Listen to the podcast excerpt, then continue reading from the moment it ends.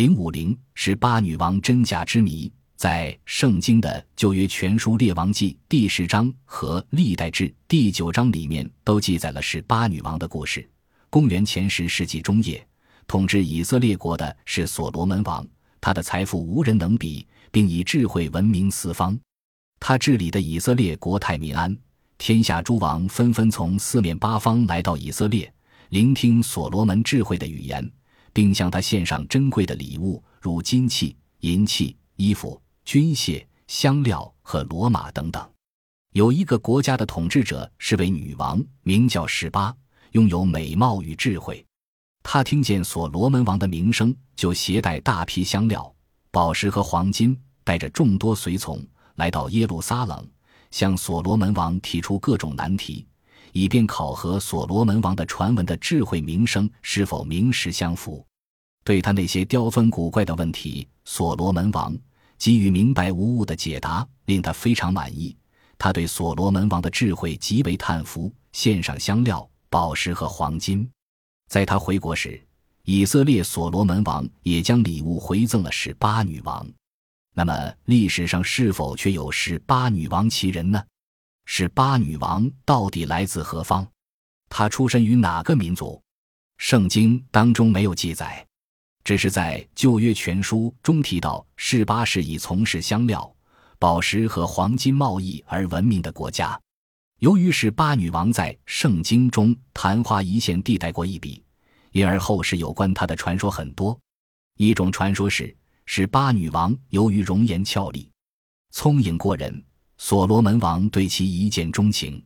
埃塞俄比亚流传的故事中说，尽管所罗门王落花有意，是八女王却是流水无情。但以智慧广大著称的所罗门王，并没有被十八女王的表面淡漠所难倒。他巧施妙计，使十八女王被迫就范，从而成就了一段金玉良缘。他们在一起共度了半年多幸福的时光。在中世纪广为流传的一个传说里。十八女王被认为是那位预言耶稣基督将受难于十字架的女先知。当他去耶路撒冷拜见所罗门王的途中，路过一座小桥，他预见到救世主被这座木桥上的木板钉死的情景，他便绕道而行，并将他预见到的情况告知所罗门王。所罗门王急忙派人把桥板取下，并埋到地底，以避免那桩不幸的罪恶发生。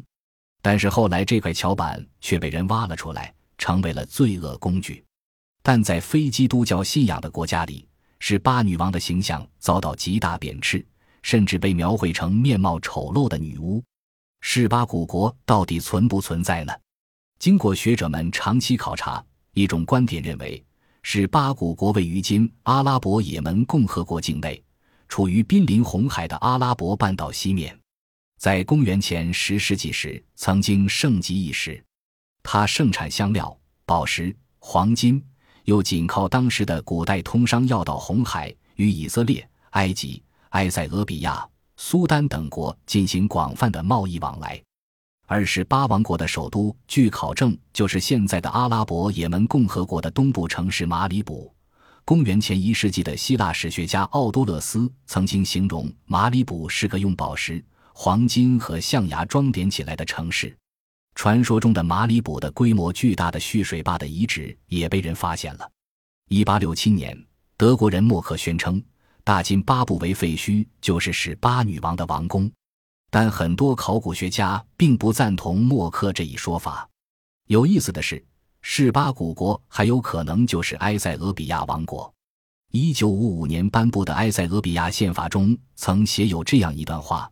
萨尔塞拉西国王的家系不间断地传自埃塞俄比亚女王，即是巴女王和耶路撒冷所罗门王的儿子孟尼里克一世的朝代。